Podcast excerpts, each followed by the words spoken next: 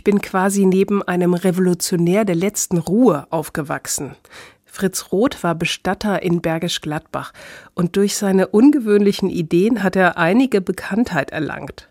So konnte er auch mal fünfe gerade sein lassen, wenn es darum ging, Verstorbenen die letzte Ehre zu erweisen und Menschen auf ihre eigene Art trauern zu lassen.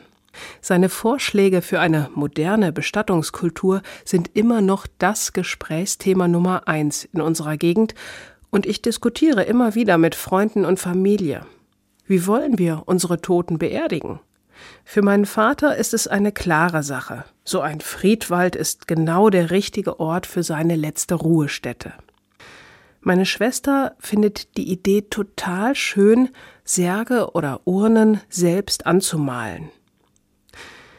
Ich glaube, es ist wichtig, über den Tod zu reden, ihn nicht unter den Tisch zu kehren. In der Bibel steht der so wahre Satz Lehre mich bedenken, dass ich sterben muss, auf dass ich klug werde. Wir müssen dringend darüber sprechen, wie unser Ende aussehen soll, unser Sterben. Und das ist nicht makaber, sondern im Gegenteil höchst realistisch und klug, wenn man Vollmachten und Krankenverfügungen ausstellt.